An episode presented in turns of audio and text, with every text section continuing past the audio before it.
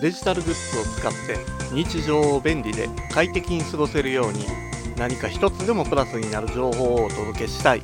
そんな思いでシステムエンジニアが IT 講師として日本全国を駆け巡っているデジタル教室です。いよいよ9月になりましたね。発令されている緊急事態宣言。そしてまん延防止等重点措置の期限も残り10日です。しかし田村典久厚生労働省は1日あたりの新規感染者数が500人未満にならないと解除できない。現状を考えると9月12日の解除は難しいと意見を述べており新たな変異株も発見されてまだまだコロナの脅威は衰えることがなさそうです。そんな中でデジタル庁が発足されました。デジタル庁は他の省庁に是正勧告できる権限を持っていて霞が関とか自治体のシステムを統一することで効率化を進めて運用経費の大幅な削減を目指すことを目的としています。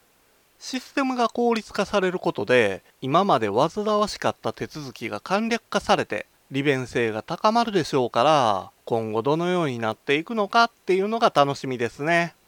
ですがコロナで逼迫している医療体制の改善がされるわけではないので自粛生活はまだまだ続きます。自宅で過ごすことになるとスマホやタブレットなどのバッテリー切れの心配がないので安心ですよね。しかし最近バッテリーの持ちが悪いという相談を受けることがありました。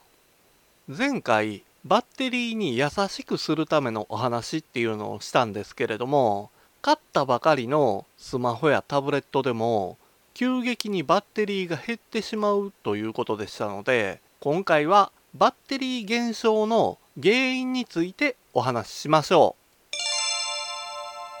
う。バッテリーに優しくしていても急激にバッテリーが減少してしまうことがあります。これはアプリが稼働しているのが原因でしょう。画面をパッと見てもアプリが動いていないように思えるんですけれども実は動いているということがあります。わかりやすいところで言うと iCloud や Google ドライブ OneDrive などのクラウドストレージ関連のアプリですね。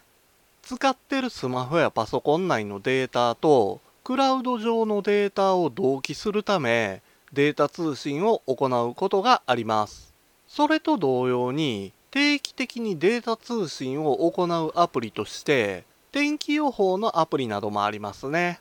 このように意識していなくてもアプリが稼働していることもあるのでバッテリーを消費してるんです。アプリ使われへんかったら不便なんやからバッテリーの減りはよなんのは諦めるしかないやん。そうですね。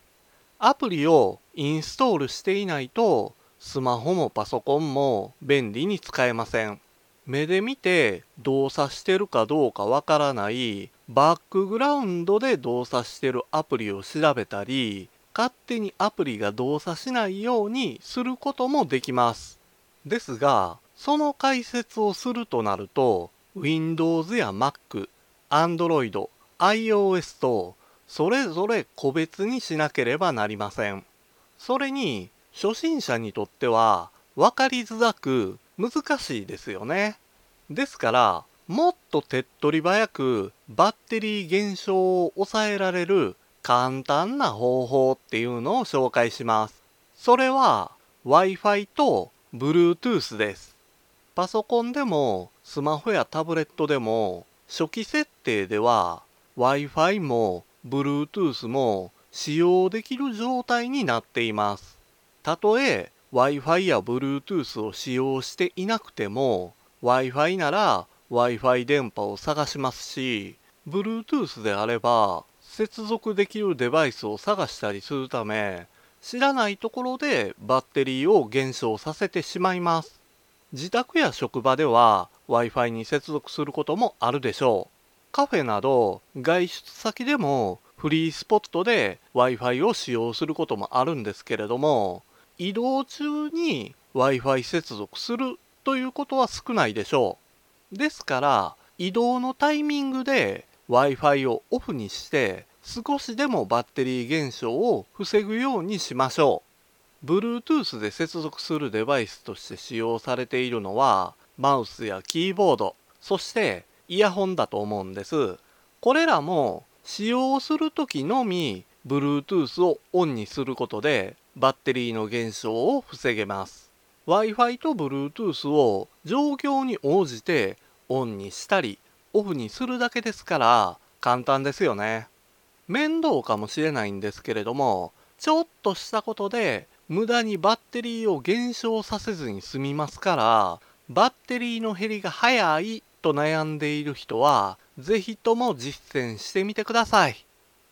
デジタル教室では毎週木曜日の12時に聞いていただけるようにポッドキャストを配信しています。ウェブサイトや Twitter、YouTube でもアプリやパソコンの使い方などの情報を発信していますので概要欄からアクセスしてみてください。デジタル教室からあなたにプラス1